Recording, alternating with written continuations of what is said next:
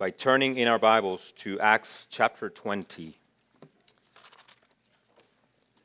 Acts chapter 20, verse 28.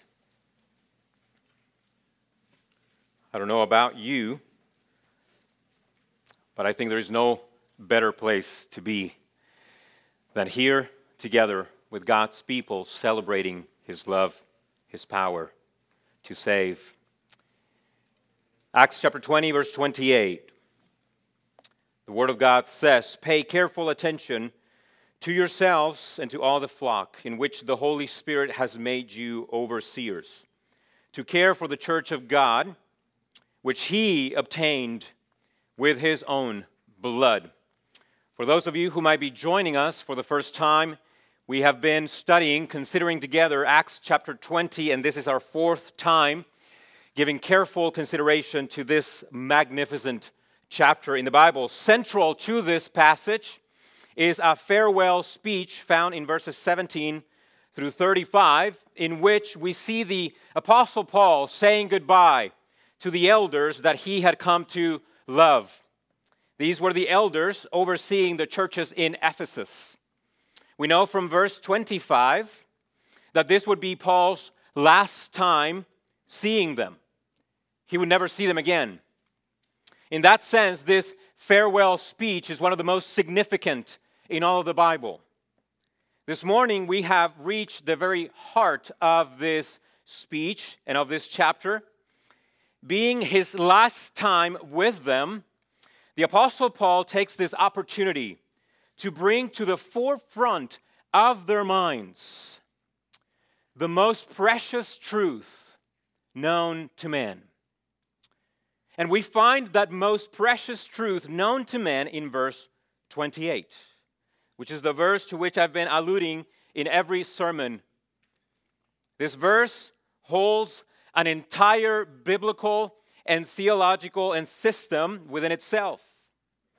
It is an ocean containing the sweetest and the deepest doctrinal waters you could possibly swim in. My only frustration is that I won't be able to do it justice.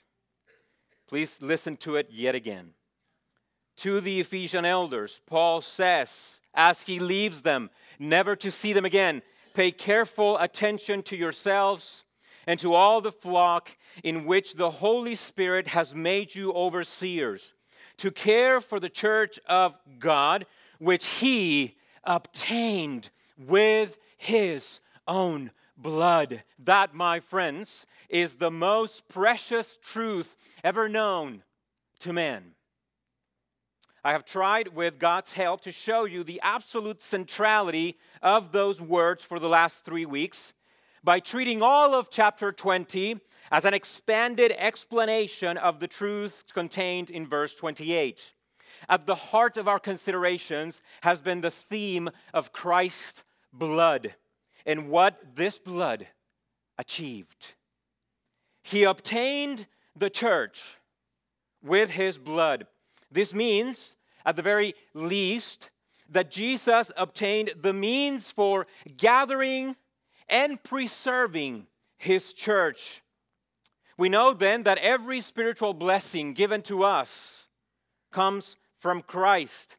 Every spiritual blessing flows from the cross of Jesus to us. More specifically, we have seen four blessings secured by the blood of Christ Jesus so far. With his blood, we have seen Jesus secured the success of global missions. Missions will be successful, the Great Commission will be accomplished. Why? Because Jesus, what did he do with his blood? He bought the, you know it by now, right? He secured the success of global missions. Jesus secured, moreover, the unity of the church. He bought it. Moreover, Jesus, with his blood, he secured the gifts of repentance and faith. And he also secured, he bought, he purchased the reality of a new life. Just to bring it home, the baptisms we witnessed a few moments ago, ago are a tangible real life manifestation of the fact that Jesus obtained a people for himself through his blood. What Jesus did over 2,000 years ago is felt today and seen today. Every time a person says, I believe in him and I will follow him 2,000 years later.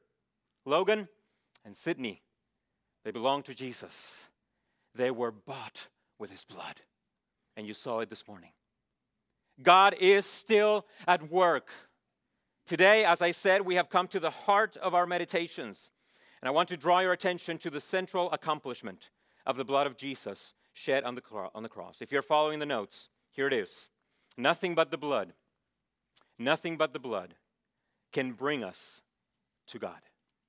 Nothing but the blood can bring us to God. Of all the blessings that come to us from the cross, and they are incalculable and innumerable, the central one is precisely that through his blood, Jesus has brought us back to God. But I begin with the question of questions Why blood? This is our central question. Why blood? Our verse says explicitly that whatever God did with regard to the church, he did it through blood.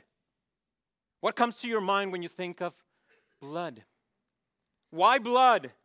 Now, the following statement may strike you as odd, or it may hit you right between the eyes, but it is true. The Bible, this book that we gather to study together every Sunday, the Bible is one of the bloodiest books you could ever read.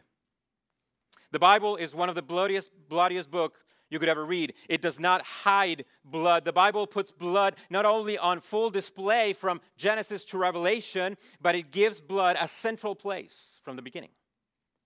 Blood in the Bible is shed over and over and over again through sacrifices, wars, and never ending death. Blood is everywhere.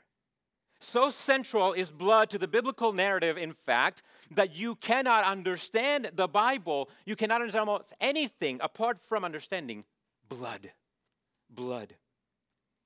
So I must take you back to the ancient past, even more ancient than the book of Acts itself. We must go all the way back to the Old Testament.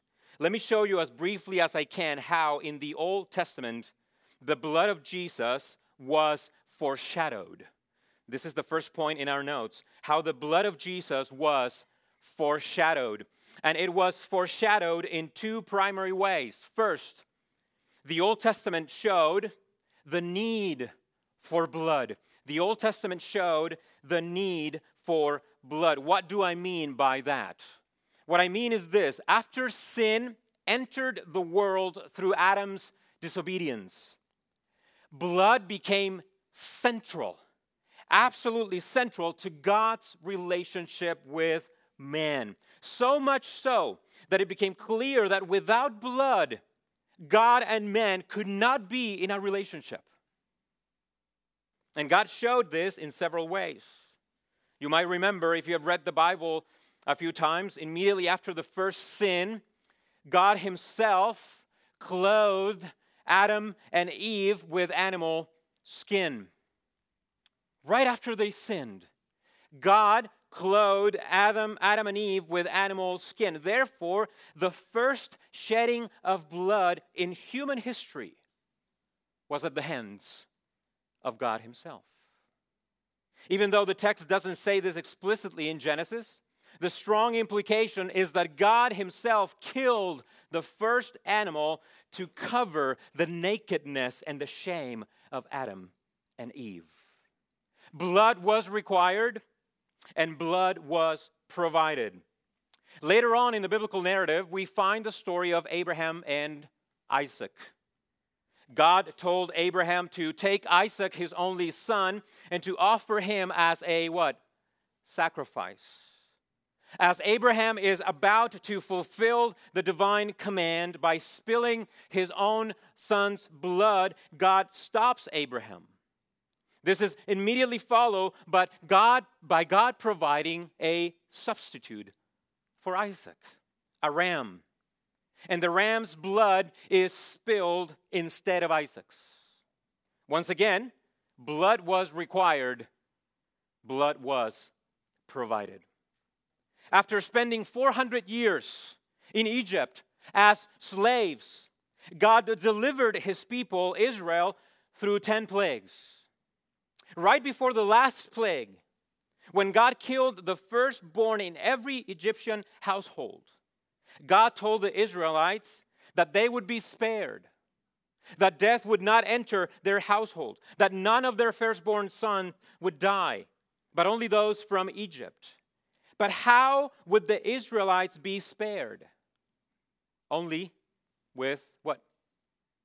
You know it by now blood. God instructed them, the Israelites, to kill a lamb without spot, take some of the blood, and put it outside their house as a sign. Then God said to the Israelites the following words in Exodus chapter 12, verse 13 The blood outside of the house, the blood shall be a sign for you on the houses where you are. And God said this to the Israelites And when I see the blood, I will pass what? Over you, and no plague will befall you to destroy you when I strike the land of Egypt. Even the people of God, in order to be spared death, they needed what? Blood. Are you getting the pattern? Clearly, the Old Testament showed the need for blood, but the Old Testament also taught grace through blood. The Old Testament taught grace through blood. In every story I have mentioned, God always took the initiative. God spared human life, and God provided what was required, namely blood. The blood was the central picture of grace. God spared his people from death, but not without blood. Grace was bestowed by blood. Later on, God established the entire religious life of the nation of Israel on the premise that they could only come to the altar with blood. And all of this brings us, of course, to Jesus. All that history and all that blood in the Old Testament was meant to point forward, to create anticipation, to serve as a bridge to something much, much, much greater. Yes, blood was needed and blood was provided. Blood was a picture of grace. An innumerable amount of lambs were sacrificed in the Old Testament, but it was all pointing to the Lamb of God who takes away the sin of the world, Jesus. He came into the world to do something with his own blood, which is not surprising at this point given the absolute prominence of blood in Jewish history. So let us follow that crimson thread as it leads us all the way to that cross on which the Prince of Glory died. And the first thing that we see about the blood is this the blood of Jesus is revealing. The blood of Jesus is revealing. What does the blood of Jesus reveal? In the first place, the blood of Jesus reveals, number one, the severe consequences of sin. The severe consequences of sin. As God introduced Adam and Eve to every tree in the garden, telling them to enjoy all of them, God also told them, But of the tree of the knowledge of good and evil, you shall not eat. For in the day that you eat of it, you shall surely what? Die. Die. Thousands of years later, as Jesus hanged on that tree and his blood flowed down, the meaning of those words in the garden finally became clear. The true payment of sin, what sin actually deserves, was put on full display as the Son of God poured out his blood on that cross. Nothing reveals the severe, horrendous consequences of sin like the cross of Jesus. Nothing. The skin covering over Adam and Eve The blood of the ram that took Isaac's place, and the lambs that were slaughtered over and over in Egypt, all of it pointed to one single fact, one single fact. All that blood throughout the entire Old Testament, one single fact. It is this the wages of sin is death. Every time we read of any animal shedding its blood, it is reminding us of that one central truth what sin deserves is death. Sin requires blood because sin demands death. And life is in the blood. When I say that blood became central to man's relationship with God, nothing shows this more clearly than Jesus dying on a cross and shedding his blood. Now, related to this, the blood of Jesus also reveals, number two, the unbreakable justice of God. Not only the severe consequences of sin are revealed in the cross of Jesus, but it also reveals the unbreakable justice of God. When I talk to people who are considering the gospel for the first time, I often ask them a question that normally leaves them in deep thought.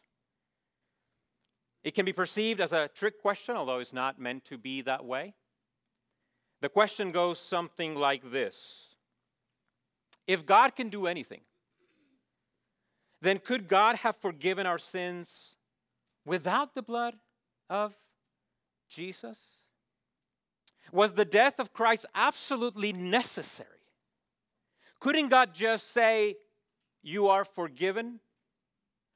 And so normally I can see people's inner conflict. The conflict rests upon an apparent tension. What is the tension?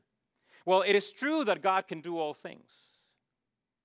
Then why not find an easier way to save us? Why put his son through the greatest pain ever known to any man in the history of the world? to the greatest humiliation ever known to man in the history of the world, to the greatest suffering ever known to man in the history of the world. Why couldn't God just say, you know what? You guys are forgiven. We're going to avoid that step. Why put his son on a cross? Was it necessary? Even for God? The answer is yes. Why? Isn't it true that God can do anything? Well, Nothing is impossible for God. We agree on that, amen? Nothing is impossible for God except to act contrary to who He is. And God is just. God is just. Therefore, to act justly is to act in accordance with His character. And to not punish sin would be to act contrary to who he is. And that God cannot do, for God cannot contradict himself. If God could contradict himself, then he would not be God, would he? Why is he God? Because he always lives and acts as God. And if he is just, he must punish sin. His just character demands that sin be punished. In other words, the death of Jesus was divine justice on full display. The wages of sin is death. Blood was required, blood was provided. Next, we see this the blood of Jesus is specific. It's not only revealing, but is specific. It was shed for the church. Who is the church? Let me clarify that we are not here speaking about a local church, such as Grace Community Church. This local church is an expression of the church universal. The church of God in verse 28 is a reference to the church in all the world. People who by grace have believed, are believing, and will believe in the Lord Jesus in every age, from every tribe, nation, and tongue until the end of the world. That is the church. And for her, the Bible says, Jesus died. But based on our previous point, what else can we say about the church? Oh, you're going to like this, brothers and sisters. Is the church a group of good, exemplary people who deserve the love of God and His favor? Not at all. If you believe that, you didn't get anything what I've said before. Christians are simply, who are Christians? Christians are simply people who have come to understand that apart from Jesus dying for them, they have no hope they have no hope. Christians are the ones who, by grace, have understood the severe consequences of their sin and the unbreakable justice of God, and that apart from that man dying for them on the cross, shedding his own blood, they have nowhere to run, they have nowhere to hide. They are like Adam, hiding from God among the trees. They have no refuge. That's what we are. That's what Christians are. But God rescued them through his Son we can't escape the specificity of this verse. Jesus obtained the church with his blood. His death was specific. In other words, Jesus died for people he knew. He came for a particular people, his bride. As the hymn says, the church's one foundation is Jesus Christ, her Lord. She, meaning the church, she is his new creation by Spirit and the Word. And then the hymn says this From heaven he came and sought who? Her, the church, to be his holy bride. With his own blood he bought her, the church, and for her life he died. But wait a minute. Doesn't John 3:16 say, "For God so loved the world that he sent his only son"? That doesn't sound specific. I believe John's original point was to expand the narrow Jewish understanding of God's love. God doesn't love the Jews only, He loves the whole world. The church is not made up of Jews only, but of Gentiles from every tribe, every nation, and every tongue. So don't let the general statements create conflict with the specificity of Christ's death. In fact, if you remove specificity from the love of God in Christ Jesus, then verse 28 loses its meaning. I can guarantee you this that Jesus knew the church for whom he died, every one of them. Prior to coming into the world, Logan's name, Sydney's name were in his mind. And as he shed his blood, he did it for them. Those names were known to him from all eternity. And because this is the case, we also learn this about the blood of Jesus. Next, the blood of Jesus is effectual. The blood of Jesus is effectual. Because it was specific, it must also be successful in its intention. And verse 28 says that it was. It was. What did Jesus do with his blood? He obtained the church. His blood did not, and it will not fail. But more specifically, what did the blood of Jesus accomplish? I dare not attempt an exhaustive list of all the accomplishments of the blood of Jesus, but I will give you five specific accomplishments. Now, please follow me to the book of Romans. We're going to be in the book of Romans for, for a little bit as we look at each of these. Now, if you're following the notes, let me give you the first accomplishment of the blood. Number one, atonement. Atonement. And I have given you a brief definition, description of what that means in the notes. His blood covered our sins by his sacrifice. So, as you turn to Romans chapter 4, let me explain this a little bit. Atonement is probably the most comprehensive word when it comes to communicating the work of Jesus, what he accomplished. In the Hebrew Old Testament, the word atonement is mentioned over 100 times. And it is clearly a word that has to do with making restitution for sin.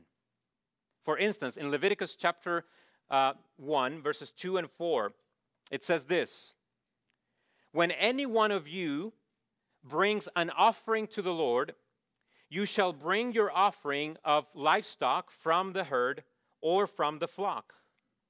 He, the person, shall lay his hand on the head of the burnt offering, and it shall be accepted for him to make atonement for him.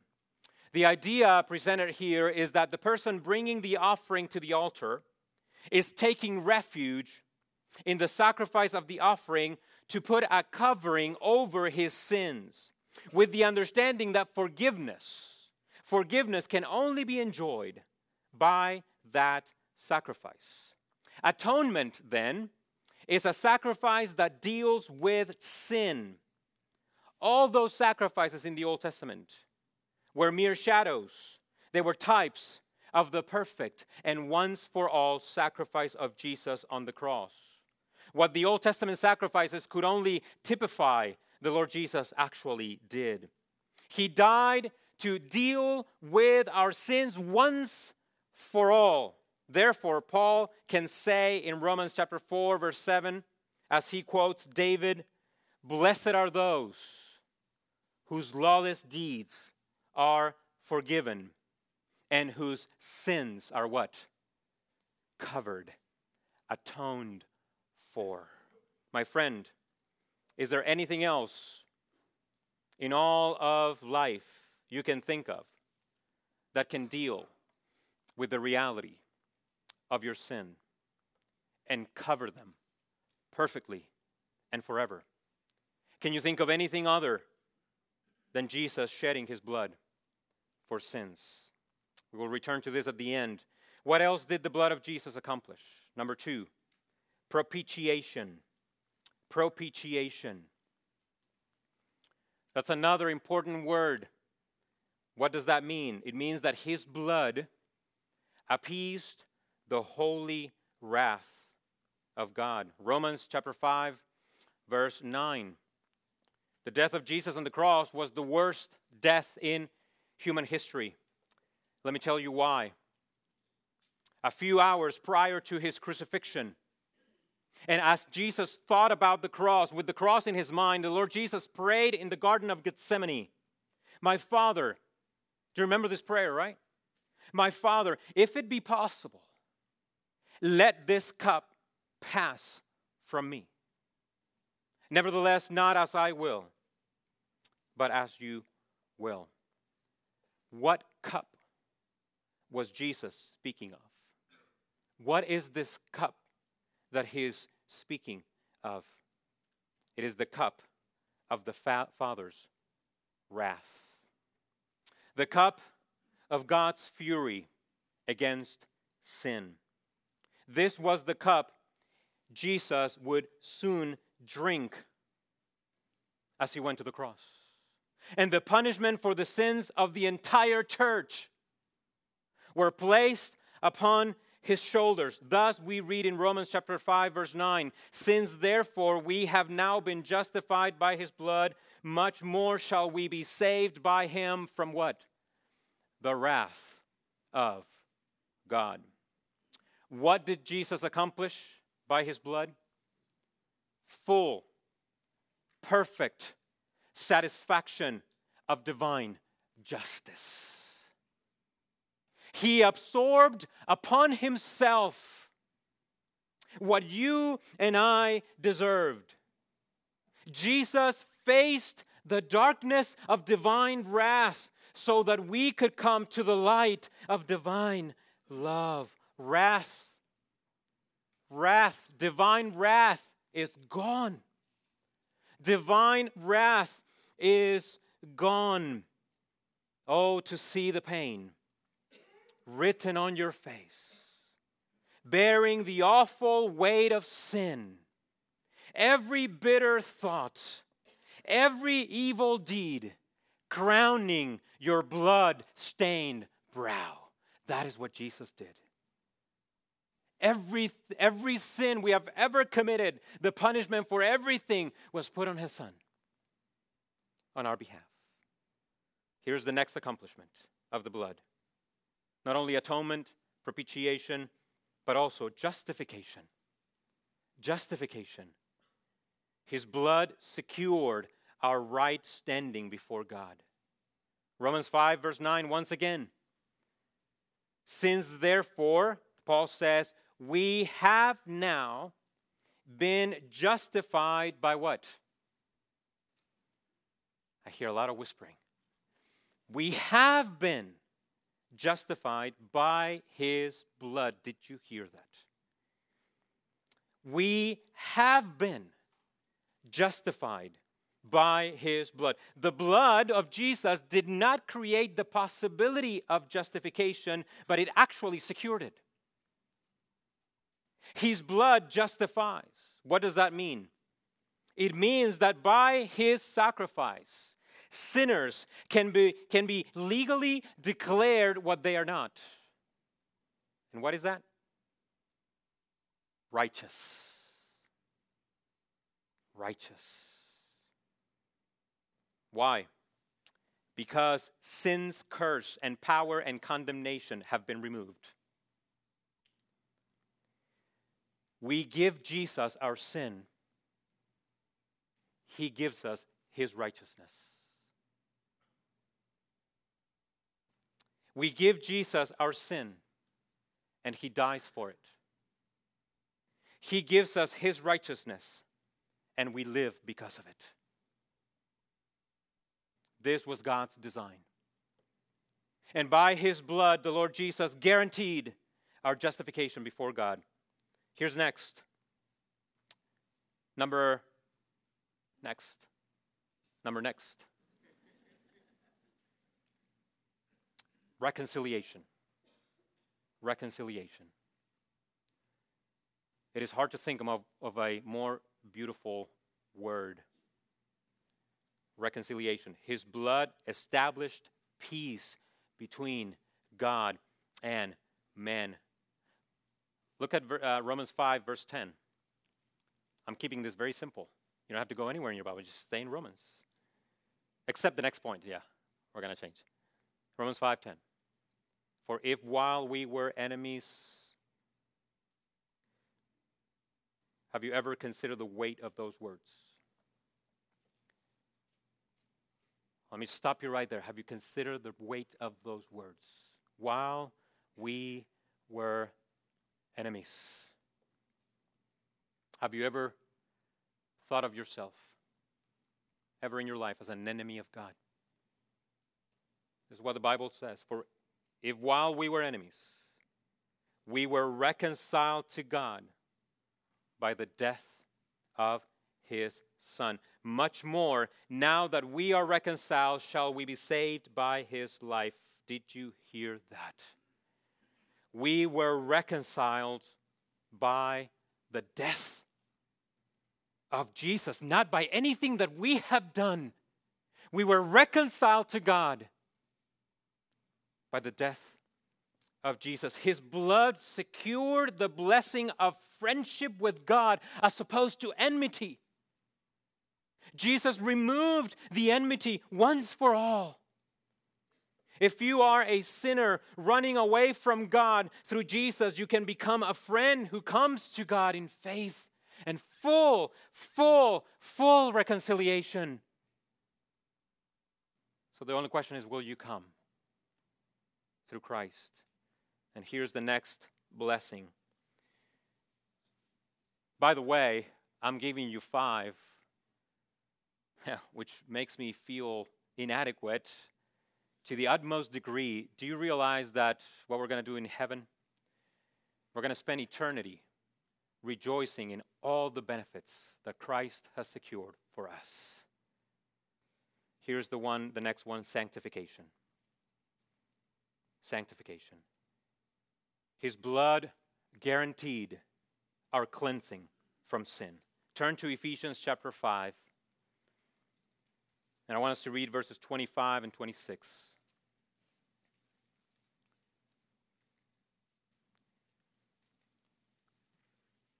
Ephesians 5 25 and 26. Listen to what Paul, in, in, his instruction to husbands, he said this Husbands, love your wives.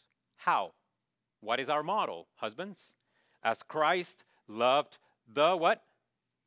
The church and gave himself up for her, that he might sanctify her. Why did Jesus die? To secure the gift and the blessing of a sanctified life. Have you seen any progress in your Christian commitment and devotion? Have you seen any growth in you? That is also the gift flowing to you directly from the blood of Jesus. It is a gift of his blood to you. Your new life is a gift. So there you have it five blessings secured completely by the cross atonement, propitiation, justification, reconciliation, and sanctification. In short, what else can we say about, about the blood of Jesus? In Hebrews chapter 9, verse 12, and you know what? Why don't you go there with me? Because I want you to read it with your own eyes.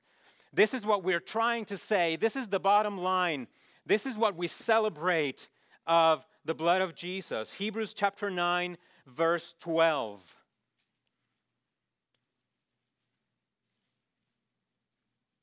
It says that Jesus Hebrews 9:12 it says that Jesus entered once for all into the holy place. He presented himself before God not by means of the blood of goats and calves, but by means of his own blood. What is the consequence of that? What is the consequence of what he did on the cross? What did he accomplish? Thus says securing what? An eternal redemption. Securing an eternal redemption. Brothers and sisters, it would be impossible to say it with any more clarity than that. What Jesus did through his sacrifice on the cross was a vicarious death that fully and perfectly met all the requirements for our salvation. So we can confidently say with the hymn writer, when Satan tempts me to despair and tells me of the guilt within, upward I look and see him there who made an end to all my sin. Because the sinless Savior died, my sinful soul is counted free, for God the just is satisfied to look on him and pardon me. God looks at the one who died, who shed his blood. He has already done it. God is satisfied so he can look at you and pardon you. And you can be a son, you can be a daughter. You don't have to run away from him anymore. Jesus paid it all. Why can the Son do this? How is his blood sufficient and how can his blood be the perfect payment for the church? Why is his work definite and the results guarantee? Here's the next point the blood of Jesus is unique. The blood of Jesus is unique. And we're almost done. Not really. I'm just trying to give you hope. Why is the blood of Jesus unique? Because of who he is God in the flesh. Let me try to show you why verse 28 is one of the most impressive statements concerning the person of Jesus in all of Scripture. If you pay attention, it leaves you speechless. All we have to do is to ask simple questions of the verse. So as you look at verse 28, I want to ask you to help me here. Who obtained the church? It's not a trick question. According to the passage, just read verse 28. Who obtained the church? I'm going to help you because you're shy. God. God. Right? The church of God, which He, meaning God, right? So who obtained the church? God. With what? With blood. Whose blood? God's? God's. But that creates a problem, right? You know what I'm talking about blood is a uniquely creaturely element, a human component made of matter. Why is that a problem? An immaterial, disembodied being like God, on the other hand, cannot be said to have blood. That would be correct. I applaud you for that conclusion. So, what do we do with that statement? First, we must avoid a particular doctrinal error, a heresy known as Patripassianism. That's an easy word for you to remember. Patripassianism, which is a subset of another doctrinal error or heresy known as modalism. How many of you have heard of modalism? Okay, you, you, you get it. You know we're going to be here for a while. Uh-huh. Modalism. Nervous laughter once again. I hope he's joking, right? What is modalism? Let me bring to your attention the beloved hymn, Holy, Holy, Holy. You have heard that, that hymn, right? We have sang that hymn many times. It says this, famously says, God in three persons, blessed Trinity. God in three what? Persons. Modalism, which is a heresy, would say God in three modes, hence the name modalism. According to modalism, God is not one God in three distinct persons, but one God expressing himself in three different modes. For modalism, the Father, the Son, and the Holy Spirit are not distinct divine persons, but three different expressions of the same person. Patripassianism is a type of modalism in the sense that it teaches that the Son is just another expression of the Father. Therefore, the one who died on the cross and shed his blood was the Father. Verse 28 could be mishandled that way if we believe the blood was the blood of the Father. But Orthodox Trinitarianism Christianity insists that the Father, the Son, and the Holy Spirit are distinct divine persons. Therefore, the only way to understand verse 28 is by seeing it as a reference to God in the flesh, meaning Jesus is what it was the eternal Son of God in distinction from the Father and the Spirit who became a man, took full humanity, grew older, experienced sorrow, and eventually and willingly went to a cross to die in the place of sinner. It was not the Father, it was not the Spirit, it was, what, it was the Son.